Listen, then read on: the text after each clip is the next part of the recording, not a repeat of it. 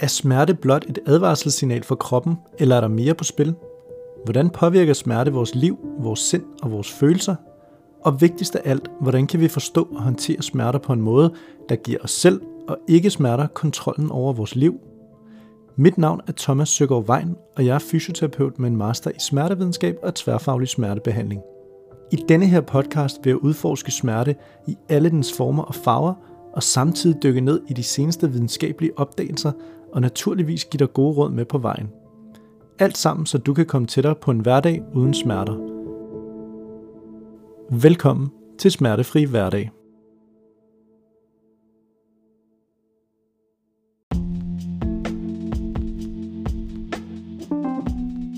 I dagens afsnit tager vi fat på et emne, som formentlig mange gravide kvinder har hørt om og frygter, nemlig bækkenløsning. Bækkenløsning er en tilstand, der kan gøre en ellers god graviditetsoplevelse udfordrende for mange, og det anslås, at op imod halvdelen af alle gravide kvinder på et tidspunkt vil mærke smerter i deres bækken. Men hvad er bækkenløsning, og hvad er de mest almindelige symptomer? Hvorfor oplever nogle kvinder det, mens andre ikke gør? Og vigtigst af alt, hvordan kan man bedst håndtere og lindre symptomerne? Jeg vil i dette afsnit af Smertefri Hverdag udforske årsagerne, behandlingsmulighederne og dele råd og anbefalinger fra den nyeste forskning. Så hvis du er gravid, tænker på at blive det, eller kender nogen, der oplever dette, så bliv hængende, mens vi dykker ned i dette vigtige og relevante emne for gravide kvinder. God fornøjelse. Nu nævnte jeg godt nok ordet bækkenløsning i introen, og bækkenløsning er også det, som der står på det her afsnit, kan man sige, når du trykker på det for at lytte til det. Men det er faktisk egentlig en forkert betegnelse, når man ser på forskning i dag. Den betegnelse, som man hellere vil anvende i dag, eller som er mere korrekt, hvis man kan sige det sådan, det hedder egentlig graviditetsrelaterede bækkensmerter. Og det er der jo lidt forskellige årsager til, og en af dem er også noget af det, som vi skal gennemgå her med et øjeblik. Men jeg vil egentlig bare lige lave en disclaimer i forhold til, hvorfor det hedder bækkenløsning, og hvorfor vi egentlig stadig bruger ordet bækkenløsning. Det er fordi rigtig mange kvinder kender det her udtryk, eller rigtig mange mennesker generelt kender det her udtryk bækkenløsning. Og det er også stadig noget, som bliver langet over disken hos for eksempel læger, eller fysioterapeuter, eller kiropraktor eller andre. Så det er stadigvæk en term, som mange mennesker kender, men det er sådan set bare derfor, at bækkenløsning stadigvæk er noget, som jeg kommer også til at nævne det her i, i den her i den her podcastafsnit, i det her podcastafsnit. Det er lidt ligesom for eksempel termen kroniske smerter. I dag har man, kan man sige, ikke vedtaget nogen steder, men i dag så, så er det mere almindeligt, at man bruger ordet vedvarende smerter, fordi ordet kronisk betyder sådan set noget, der har varet i længere tid, men det har sådan en, man kan sige, lidt nedladende klang over sig, eller lidt nedgørende. Sådan en, hvis noget er kronisk, så kan det bare ikke, så kan det bare ikke komme væk. Altså, så kan man ikke komme af med det. Og det er ikke det, som man gerne vil med for eksempel betegnelsen kroniske smerter. Der vil man rigtig gerne sige, at vi vil gerne beskrive nogle mennesker, der har haft smerter i lang tid, som for eksempel vedvarende smerter. Så det er lidt det samme, at der er nogle termer, vi stadig, kan man sige, bruger, fordi folk kender dem, selvom de faktisk egentlig ikke er super hensigtsmæssige eller super korrekte, når man ser på det. Men i hvert fald, når vi snakker bækkenløsning, så kan man lidt inddele den i to forskellige typer. Der findes den, den naturlige bækkenløsning, kan man sige, ved selve fødslen, og så findes der den term, kan man sige, sygdomstermen bækkenløsning, som egentlig også dækker over, ja, det vi lige snakker om, graviditetsrelaterede bækkensmerter, eller bare bækkensmerter i sig selv. Og hvis vi egentlig skal starte med sådan, kan man sige, den naturlige bækkenløsning, så er det, når vi ligesom skal have et barn presset ud af bækkenet, eller ud gennem bækkenet, så skal der jo selvfølgelig være lidt smidighed. Og det betyder også, at vi har forskellige hormoner, som især for eksempel relaxin, eller progesteron hedder det også, eller østrogen. Det er jo sådan tre, som er meget almindelige i forbindelse med en graviditet. Og det, som de her hormoner blandt andet skal gøre, det er, at de skal hjælpe til, at det hele bliver en lille smule mere løst, eller at det er en mere smidig proces, kan man sige, når baby skal igennem hele bækkenet, når vi skal føde. Så på den måde kan man sige, at der er en naturlig bækkenløsning, noget som ligesom smidiggør og blødgør leddene lidt, for at sørge for, at den her fødselsproces vil fungere rigtig fint, og at den vil fungere upåklageligt. Og det er sådan en vigtig, vigtig ting det her, at der ligesom er, at vi har rigtig mange hormoner, som blomstrer op, når vi er gravide, som ligesom kan sørge for at hjælpe barnet til den rigtige fødsel, eller ligesom hjælpe barnet og hjælpe kvinden til at føde på en, på en god måde. Det gør jo selvfølgelig rigtig ondt stadigvæk. Det er ikke, fordi hormonerne fjerner alle smerterne ved en, ved en graviditet eller ved en fødsel. Det kunne ellers være fedt, tror jeg, rigtig mange kvinder ville synes om. Men, men det gør altså bare hele arbejdet en anelse nemmere, end hvis, der, end hvis man bare skulle føde sådan, uden at der vil være, kan man sige, en lille smule mere eftergivelighed og sådan ting. Det er sådan den naturlige bækkenløsning, altså den her, hvor bækkenet ligesom skal kunne give sig, når det er, vi, når det er, vi føder. Når vi så snakker bækkenløsning og diskuterer det i dag, så handler det rigtig meget omkring den her sygdomsdiagnose bækkenløsning, altså det, som man ligesom kan få, kan få at vide hos sundhedspersoner eller læger eller andre. Og bækkenløsning dækker rigtig meget over bækkens smerter, altså det vil sige områder, man kan have ondt i i forbindelse med sin graviditet. Og de meget bestemte områder, som man typisk dækker over, når man snakker om bækkenløsning, det er det, vi kalder S I-lederne, som sidder bagtil på bækkenet. Altså det er de her små øh, smilehuller, kan man kalde det, i bækkenet. Hvis du selv mærker efter nu, så kan du prøve at, at sætte fingrene på din, din lænderyg og ligesom finde vivlerne derinde, den der ryg, selve rygsøjlen derinde. Og så kan du prøve at gå nedad, og når du så kommer ned til noget, du føler måske er overgangen til dit bækken, så kan du prøve at gå ud med fingrene, presse fingrene ud til hver side, indtil du kommer til to skarpe kanter. De her to skarpe kanter, det er sådan cirka omkring der, lige ved siden af dem, der er det der, hvor man typisk vil opleve smerter, når man, når man har bækkenløsninger. Og det er altså dem, der hedder S I-ledene. Det vil sige, der ligger både et S I-led på din venstre side af ryggen og på din højre side, eller sådan, ikke ryggen, men sådan lige syd for ryggen, sådan lige, ja, omkring dit bækken kalder vi det. Det er typisk de her to S I-led, som vil være meget smertefulde, når man trykker især. Og det er også der, man vil kunne mærke smerterne i al almindelighed, når man sådan har betegnelsen bækkenløsning eller har smerter fra bækkenet. Der er også mange, som har smerter omkring det, der hedder symfysen, som altså sidder fortil omkring skambenet på, på bækkenet. Så det er altså de her S I-led og symfysen, som er de typiske led, man har ondt i, når man har bækkenløsning. Der er så nogen, der vælger at køre den længere ud og kalde det symfyseløsning, hvis det kun gør ondt fortil, og så, hvad så hvis det kun gør ondt bagtil, hedder det så også kun S I-ledsløsning. Altså det, det virker fjollet at skulle, skulle begynde at inddele det i alle mulige forskellige termer og sådan noget. Men samlet set kan man sige, den paraply, der ligesom dækker over, ja, som i dag hedder graviditetsrelaterede bækkensmerter, det, det er det, man kalder bækkenløsning. Det er vist det er de her punkter her, som er, som er irriteret. Når det gælder bækkenløsning, eller graviditetsrelaterede bækkensmerter, så kommer de typisk mellem uge fireogtyve og seksogtredive. Det vil altså sige hen i det sene andet trimester, og så helt klart også i tredje trimester. Det er der, hvor langt de fleste oplever det. Jeg synes, jeg læste et sted omkring noget, et, et studie, at der op imod halvfjerds procent af folk i tredje trimester, halvfjerds procent af gravide kvinder kan, kan på et eller andet tidspunkt mærke bækkensmerter fra, fra enten S I-ledet eller sym, symfysen. Så det er altså ikke helt unikt, kan man sige, hvis du render rundt og har, har ondt i, i tredje trimester for bækkenet. Det er sådan set ofte en del, der er i hvert fald nogen, der beskriver sådan ofte en del af, af det at være gravid, at man sådan kan mærke, det, det er lidt mere træt. Det er ikke alle sammen, der kan mærke det, altså det er kun, kan man sige, i grunden omkring halvtreds procent af kvinder, som mærker bækkensmerter på et tidspunkt. Og det interessante er, at mange af dem, de får det faktisk også før uge tyve. Og grunden til, det er interessant, det er, at man har jo faktisk ikke rigtig fået en, en mave, eller de fleste har jo sådan set ikke rigtig fået en mave på det tidspunkt. Så meget af det, som vi har snakket om, med at bækkenløsning kan være, eller graviditetsrelaterede bækkensmerter, kan være på baggrund af, at man har taget meget på eller noget, den er bare ikke, det er ikke et særligt stærkt link, hvis vi kan sige det sådan, fordi hvis mange mennesker allerede får ja, bækkensmerter, inden at de er i uge tyve, hvor maven overhovedet er begyndt at komme til, jamen så er spørgsmålet selvfølgelig, hvorfor i alverden får de det, fordi man har jo ikke taget nævneværdigt på nødvendigvis på det tidspunkt, og man er jo ikke helt stoppet på sine vaner almindeligvis. Altså det er typisk til sidst i graviditeten, eller i hvert fald omkring tredje trimester, at man, man ser, at vi får ændret vaner som, som gravid. Altså hvis, hvis man bliver tungere eller mere træt i kroppen, eller har mere væske, eller har svært ved at sove, så det er tit der, man stopper med for eksempel at lave bestemte aktiviteter, eller gøre andre ting. Det gør man sjældent før uge, før uge tyve, fordi der er kroppen egentlig ofte, kan man sige, bygget på samme, eller der er, der er kroppen i hvert fald ofte i samme øh, helbredstilstand som, som inden, at man blev gravid, fordi man netop ikke har taget på. Der er selvfølgelig en hel masse hormoner, som, som gør sig gældende også, kan man sige, selvom du er i uge tyve, men det betyder jo sådan set bare, at det virker som om, at smerterne er ikke kun øh, vægtbetonet, som de ofte bliver gjort, når det er bækkenløsning, men at det lige så godt også kan være, kan man sige, hormoner og andet, som, som kan spille ind. Og det leder mig lidt videre til, til typiske årsager, kan man sige, til, til bækkensmerter. Og det her det er jo selvfølgelig i sammenhæng med, med graviditet. Noget af det, som tit hænger sammen med, kan man sige, bækkensmerterne, eller som vi ofte hører, i hvert fald også i klinikken, det er, hvis man har ensidige, kan man sige, gentagne belastninger for ryggen og bækkenet igennem flere timer, måske hver dag. Altså det kunne være for eksempel, hvis man arbejder i et manuelt fag, hvis man er håndværker, eller hvis man er, altså for eksempel elektrikere har tit rigtig skæve arbejdsstillinger i længere tid, eller hvis man er, hvis man er maler for eksempel, det er et fag, hvor der også er flere kvinder i eksempelvis, og også nogen, som er gravide måske undervejs, der skal man ofte stå op i længere tid på den samme måde, eller med et fikseret bækken, eller du skal ned på knæ for at male, eller gøre andre ting. Så noget af det, der tit kan sætte gang i det, eller typiske årsager i hvert fald til bækkensmerter, eller graviditetsrelaterede bækkensmerter, det er for eksempel ensidige gentagende bevægelser med ryggen og bækkenet. Og, og løsningen på det, det kommer vi selvfølgelig også ind på lidt senere. Det virker måske meget lige til at sige, jamen, så skal man jo selvfølgelig bare gøre noget andet, end det, der får det til at gøre ondt.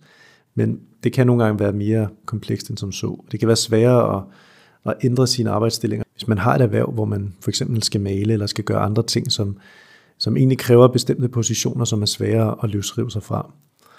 Nogle andre typiske årsager til bækkensmerter eller til graviditetsrelaterede bækkensmerter, det er rigtig meget, hvis du har en historik med enten lændesmerter eller bækkensmerter. Og det betyder altså, at din historik fra før du overhovedet blev gravid faktisk spiller ind. Så hvis din krop er, eller ikke din krop er vant til, hvis du er vant til at have smerter i din lænd, for eksempel fra ti år før, eller du har været i et uheld, eller der har været sket et eller andet, så der har gjort, at du har haft sådan vedvarende lændesmerter, op til du er blevet gravid, eller i, i dagene, eller månederne, eller årene inden, så ser vi tit, det kan have en sammenhæng med, at så kan det komme lidt tilbage, eller så bliver din ryg mere, din ryg kan være mere sensitiv, end andre folk, der ikke har sådan en historik her med, med lændesmerter. Det er også derfor meget af det, det ses typisk, at dem, som får ondt i, i lænden, eller dem, som får ondt omkring bækkenet, også i forbindelse med graviditetsrelaterede smerter, at det er ofte i hvert fald, det er ikke alle, men det er ofte folk, som ligesom kan sige, jamen jeg har også haft en drilsk ryg inden, eller jeg har i lang tid gået til fysioterapi, fordi min bækken har været irriteret, eller sådan. Altså det er som om, når man så bliver gravid, og der kommer både en ophobning af flere hormoner, eller hormonprocessen, mange hormonprocesser stiger, og man så også på et tidspunkt får mere vægt, og sådan nogle ting. Det ser ud som om, at det har en tendens til at gøre det hele mere sensitivt, oven på smerter, man i forvejen havde, eller hvis du i forvejen har været vant til at have smerter i området. Så det er i hvert fald nogle af de, nogle af de typiske, hvad kan vi sige, tegn, eller nogle af de typiske årsager til, hvorfor man, hvorfor man får de her bækkensmerter. Men igen, det skal lige siges, der er et kæmpe, kæmpe stort, hvad kan vi sige, kæmpe stor usikkerhed forbundet med, hvorfor man egentlig får det. Og det er også derfor, man kan faktisk ikke, der findes ikke nogen, hverken nogen direkte klinisk test, altså som man kan lave i klinikken, eller en scanning for eksempel, hvis man får foretaget en scanning af bækkenet. Det er heller ikke, fordi man kan sige, ah, lige der, så er der en ophobning af et eller andet, der betyder, at man har bækkenløsning. Og det er heller ikke, fordi der er en klinisk test, hvor vi kan sige direkte, nå, nu har du en bækken, nu har du bækkenløsning, eller nu har du ikke bækkenløsning, på baggrund af, om der ligesom er en test. Det er der jo nogle, nogle gange, for eksempel med en, hvis man tester for diskusprolapser, så er der tit en eller to tests, som er mere troværdige end andre, hvor man kan sige, okay, det her det er en rimelig, rimelig grov screening, men alligevel sådan en, som, som ligesom skal være tikket af, for man kan sige, at man har en man har diskusprolaps. Men det betyder sådan set bare, hvis vi vender den tilbage til bækkenløsning, at der er ikke nogen direkte klinisk test, som kan bevise, at man har det, og der er heller ikke nogen ja, scanningsmetode, som ligesom kan bevise, at man har bækkenløsning. Det er meget symptomer, kan man sige, sammenholdt med for eksempel historik med bækkensmerter, og også i forhold til, om man er gravid, og hvorhenne det gør ondt, hvis man trykker, så kan man med god sandsynlighed sige, okay, så har man bækkenløsning, eller sådan. Og en sidste årsag, som også er er typisk, kan man sige, en råd til, til, at man kan få måske det her bækkenløsningssymptomer, det er, hvis du tidligere har haft en skade på bækkenet. Altså der vil jeg sige, det ligger så måske lidt op af en historik med bækkens smerter i sig selv, men nogle gange så, så har man jo ikke smerter, når man, når man kommer til skade. Altså det vil sige, at man kan nogle gange slå sig, og så er det okay i nogle år eller et eller andet, og så når man så bliver, ja, når man så bliver gravid, så kan man så mærke, gud ja, det var faktisk der, jeg havde ondt for, for tre år siden også. Og når vi snakker skade på bækkenet, så kan det jo være alt fra uheld på cykel til for eksempel uheld i bil eller andet, hvor, hvor der ligesom sker noget skade på bækkenet. Vores bækken er enormt stærkt, og det er også derfor, det er, det er ærgerligt at kalde det bækkenløsning. Eller sådan, det er ærgerligt, at det stadig bliver kaldt bækkenløsning, fordi bækkenløsning, der får man indtryk af, at sådan, åh, bækkenet er bare ved at, ved at gå helt fra hinanden. Men vores bækken er enormt stærkt og enormt godt beskyttet af en hel masse ledbånd og muskler og sener og alle sådan ting her, som gør, at der er enormt lidt bevægelighed i vores, i vores bækken, sådan helt almindeligt, fordi det hele bliver holdt så, så stift, kan man sige, af alle de her strukturer. Så hvis man har tidligere skade på bækkenet, eller har tidligere været i nogle, ja, hvad kan vi kalde det, traumatiske uheld eller noget, så kan vi også se, at så er der i hvert fald en lille tendens til, så kan det også gøre, at man, måske mere kan forudse, at de folk, som så bliver gravide senere, måske vil, kunne, måske vil være i risiko i hvert fald for at opleve graviditetsrelaterede bækkensmerter. Nogle af de årsager, vi tidligere har, har tænkt ind, når vi snakker bækkenløsning eller graviditetsrelaterede bækkensmerter, det er sådan noget som for eksempel en høj B M I. Og det er egentlig ikke rigtig bevist, eller det er egentlig ikke særlig velunderbygget, hvis man kan sige det sådan. Det har lidt været en, en gammel skrøne om, at, at det er især, kan man sige, overvægtige kvinder, som, som oftere får bækkenløsning. Og det er altså ikke tilfældet. Det er, det er lige så meget overvægtige, kan man sige, som det er almindeligt vægtige eller undervægtige sådan set også. B M I'en spiller ikke den helt store rolle, eller spiller ikke den samme rolle, vil jeg sige, som, som vi tidligere har antaget. Så det er altså ikke fordi, hvis man har ondt i bækkenet, og man får at vide, at øh, det har du, fordi du, du skal tabe dig, eller du er for tung. Vi kan altså ikke sige det her, den her årsag med, med sikkerhed. Det vil selvfølgelig altid være en idé at sige, okay, men hvis, hvis man godt kan mærke, at man, man gerne vil gøre noget ved det, og sådan, så kan man altid prøve at tabe sig, eller forsøge at tabe sig, hvis man mistænker, at det har noget med det at gøre. Men jeg vil bare sige, at link-uppet inden for forskning er i hvert fald ikke lige så stærkt, som, som vi har troet tidligere. Så, så det er altså ikke sikkert, at det kommer til at flytte på det helt store, men det er i hvert fald en mulighed, hvis du ellers er motiveret til det. Også noget som antal gange, man har været gravid, har også tidligere været klandret meget i forhold til, om så, så hvis du har været gravid måske to gange før, så burde du også få flere smerter tredje gang eller noget, fordi bækkenet ligesom er ved at være slidt, synes jeg, jeg hørte en, der kaldte det en gang og sådan noget. Og det er altså ikke sådan noget, man kan sige hver gang. Altså nu kender jeg tilfældigvis nogen, hvor det ofte er mere anden gang, at de, eller hvor de typisk har kunne mærke det kraftigere anden gang.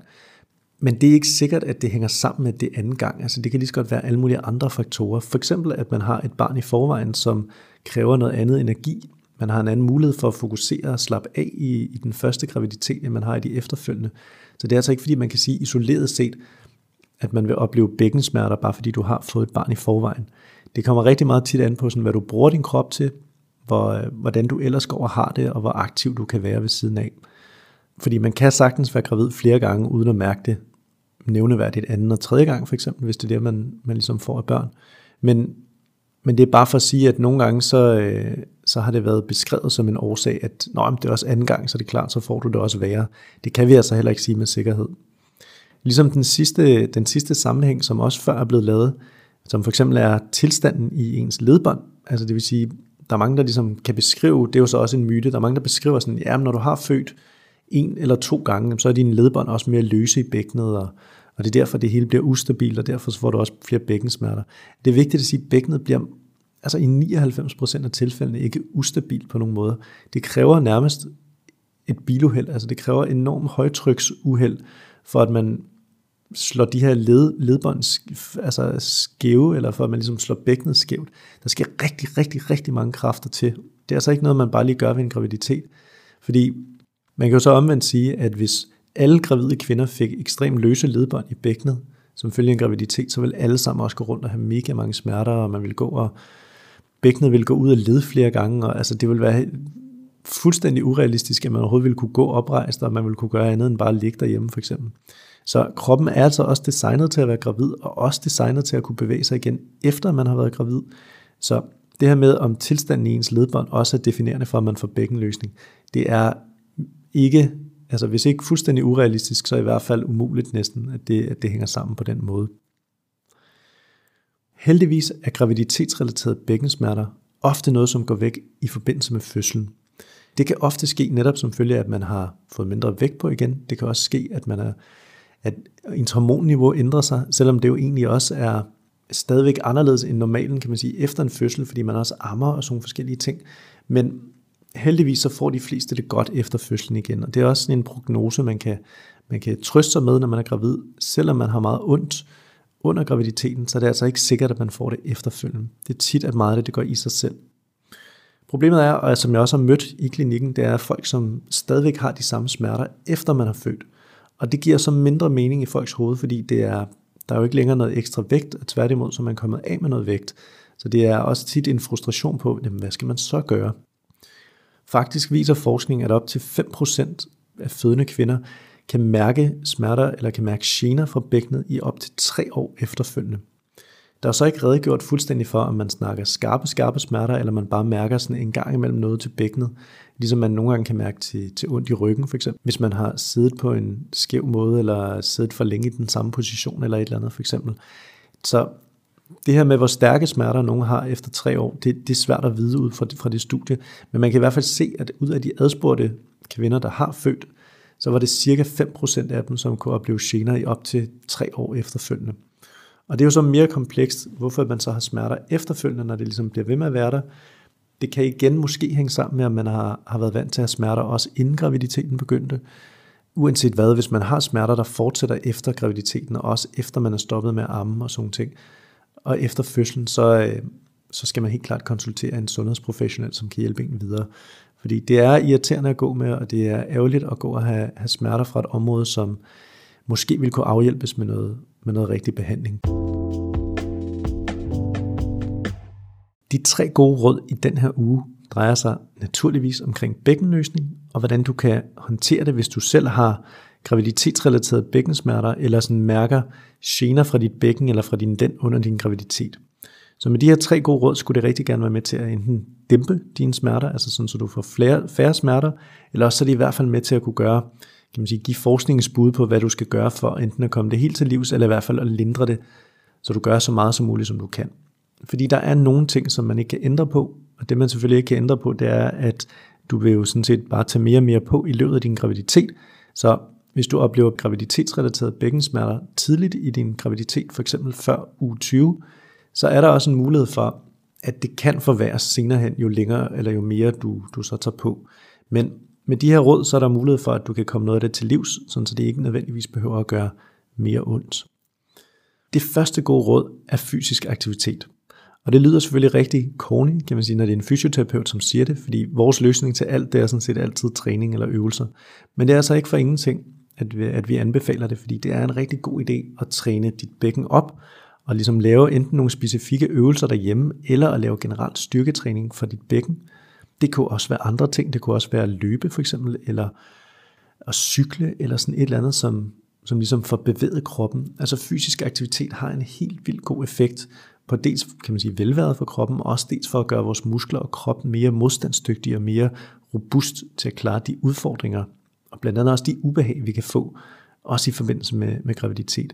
Så derfor anbefaler vi for eksempel også altid, at folk, der løber meget, at de også endelig bare skal fortsætte med det, når de er gravide. Det skal kun være, man skal kun stoppe med at, at løbe eller styrketræne, hvis man kan mærke, at man får ubehag ved det. Fordi der er så efterhånden rigtig meget forskning, som viser, at både træning og løb og styrke og hvad man ellers kan komme i kontakt af, det har sådan set næsten kun gavnlige effekter på sigt, og også i forbindelse med graviditeten og fødslen, og sådan set også efter fødslen, at man har bare ofte en, en hurtigere restitutionstid efter, at man er hurtigere tilbage igen på samme niveau, som man var, inden man blev gravid, efter man har født, hvis man træner. Det vil sige, at øvelser og træning og generelt fysisk aktivitet kan være lindrende, og det er, det er noget af det, som kan være enormt rart, når man, når man netop har smerterne. Når vi snakker øvelser, det kan være helt basale bækkenløft på gulvet, altså hvor du egentlig bare ligger med bøjet knæ, og så skubber numsen i vejret. Det kan også være bækkenkip, hvor man kan sige igen i stående eller i liggende med bøjet knæ, hvor du sådan skal have fat om din, din, de der skarpe kanter, som vi snakkede om tidligere, og så egentlig sidde, sidde eller stå og, og skubbe det lidt frem og tilbage i bækkenet, så du henholdsvis skiftevis flader din lænd og svejer din lænd, så du hele tiden får sådan, kan man sige, en variation i, hvad din lænd laver. På den måde får man også bevæget sit bækken ud i nogle positioner, som kan føles meget rare faktisk, fordi man vil, især i tredje trimester, vil være meget fastlåst i, en, i, i bækkenet, fordi man netop begynder at, at have tungere vægt foran på maven. Det andet gode råd er, at varmt vand faktisk kan være en rigtig god idé som aflastning. Det lægger sig en lille smule op af det første råd, som handler om øvelser og træning, men når vi snakker varmt vand, så mener jeg sådan noget varmvandstræning, altså bassintræning, hvis man kan sige det sådan. Når det gælder bassintræning, eller når det gælder varmvandstræning, så kommer man jo ud i sådan en vægtløs tilstand, hvor du kan bevæge kroppen i alle mulige positioner som muligt. Derfor vil det ofte være rigtig lindrende, når man er gravid, især hvis du er gravid i tredje trimester, hvor det ligesom tit og ofte er et problem, eller hvor det tit og ofte kan føles enormt tungt, netop at man har så meget kropsvægt i det trimester. Når man så varmvandstræner, så er det en smadret god idé at få bevæget kroppen ud i alle mulige forskellige positioner, som man normalt ikke kan, når man står på landjorden, så du hele tiden ligesom kan få brugt, kan man sige, dit bækken på så mange forskellige måder som muligt. Det er klart, selvfølgelig kan man overgøre det, ligesom man kan overgøre alle former for træning. Man kan både komme til at løbe for langt, man kan også komme til at tage for tunge vægte på, når man styrketræner. Alle de her ting, det kan man sagtens, også når det gælder varmvands, varmvandsbassintræning. Og hvis du har overgjort det, så vil det jo sådan set bare kunne mærke som ja, smertefuldt dagen efter, eller man vil have meget øm, meget, være meget øm i, i bækkenet dagen efter. Det betyder sådan set ikke, at varmvandstræning er dårligt for dig. Det betyder sådan set bare, at du har overgjort noget. Og hvis man har overgjort noget, så kan man også sagtens gøre det mindre næste gang. Så selvom du skulle få ondt af træning i varmt vand i dit bækken, så kan det sagtens være, at det faktisk egentlig fungerer godt for dig, men at du bare skulle have gjort det måske et kvarter mindre eller noget. Så i stedet for at træne en time, så måske træne tre kvarter, eller hvis det gjorde ondt med tre kvarter, så måske kun træne en halv time, eller til træning måske ligesom sige, jeg tager min pause undervejs, så må der være nogle øvelser, jeg skipper. Det er helt, helt okay. Det vil din træner formentlig være fint med, og hvis ikke, så skal du finde et andet hold, fordi det handler altså om at tilpasse individuelle behov, sådan så at igen din, din oplevelse i vandet er anderledes end andres, så hvis der er nogen kroppe, der fungerer rigtig godt til varmt vand, og gerne fungerer i tre kvarter, så skal man endelig bare gøre det. Men hvis man holder til mindre, eller man kan mærke, at det gør rigtig ondt med, med tre kvarter, så skal man altså bare justere derefter. Det sidste gode råd, det er, at man skal sørge for at gøre ting i din hverdag, der kan hjælpe dig til at slappe af. Fordi når man har ondt i bækkenet, så tit og ofte føles det egentlig meget rart, at man lige får hvilet på det, men for meget hvile, kan man sige, i sidste ende bliver det ikke så gavnligt. Fordi hvis du, hvis du har ondt i dit bækken, så kan det hjælpe til at lindre, det kan hjælpe til at slukke ildebranden, kan man sige, hvis du kommer ned og, og får sat dig eller ned og får ligget ned. Problemet er, at en graviditet varer fyrre uger, så hvis man allerede før uge tyve begynder at mærke det, og egentlig derfra kun begynder at slappe af, så har man tyve uger, altså næsten fire og en halv måned, hvor man stort set er blokeret for at gøre alt, man gerne vil. Man kan ikke gå ud, hvis det er det, man kan ikke, man kan ikke gå en tur, man kan ikke tage andre steder til andre aktiviteter, fordi man egentlig har pålagt sig den her strategi, der hedder, at man kun skal slappe af. Så at slappe af er en rigtig god brandslukker, men det er bare smadret, smadret fint at have fokus på blandt andet også fysisk aktivitet, som gerne skulle gøre det bedre, og som gerne også skulle gøre, at, at hele din graviditet egentlig bliver tålelig og bliver god at være i, så det ikke bare bliver noget, du skal overleve. Så det her med at gøre ting, der kan slappe, hjælpe til at slappe af, det er altså helt fint at få det til at lindre. Det skal bare gerne være som tillægsbehandling, kan man sige, til en fysisk approach eller til en bevægelsesbaseret approach, hvor man sådan ligesom både siger, jamen det er vigtigt at være aktiv og måske få lavet nogle øvelser og fortsætte med noget træning, og hvis det så er rigtig irriteret, så skal jeg også kunne give mig selv mulighed for at slappe af. Fordi det er altså ikke fordi, vi som fyser er allergiske over for folk, der slapper af, men det vil bare være en rigtig god idé, at man kombinerer de to ting, så man både får det brugt rigtig meget i en tilpas mængde, og samtidig efterfølgende er god til at få det, give det ro og pause, så man ligesom kan få den restitution, man rigtig gerne skal have. Ja, selvom bækkenløsning kan være en udfordring, betyder det ikke, at man skal undgå fysisk aktivitet. Tværtimod kan moderat motion ofte være gavnligt. Nøglen er at lytte til sin krop og gøre så meget, der føles rigtigt for dig.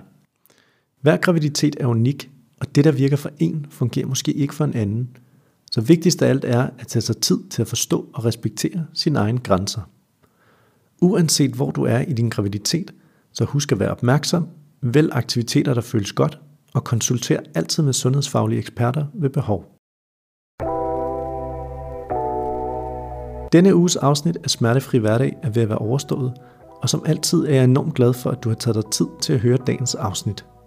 Pas godt på dig selv ude i den danske vinterkulde, til vi høres ved næste gang.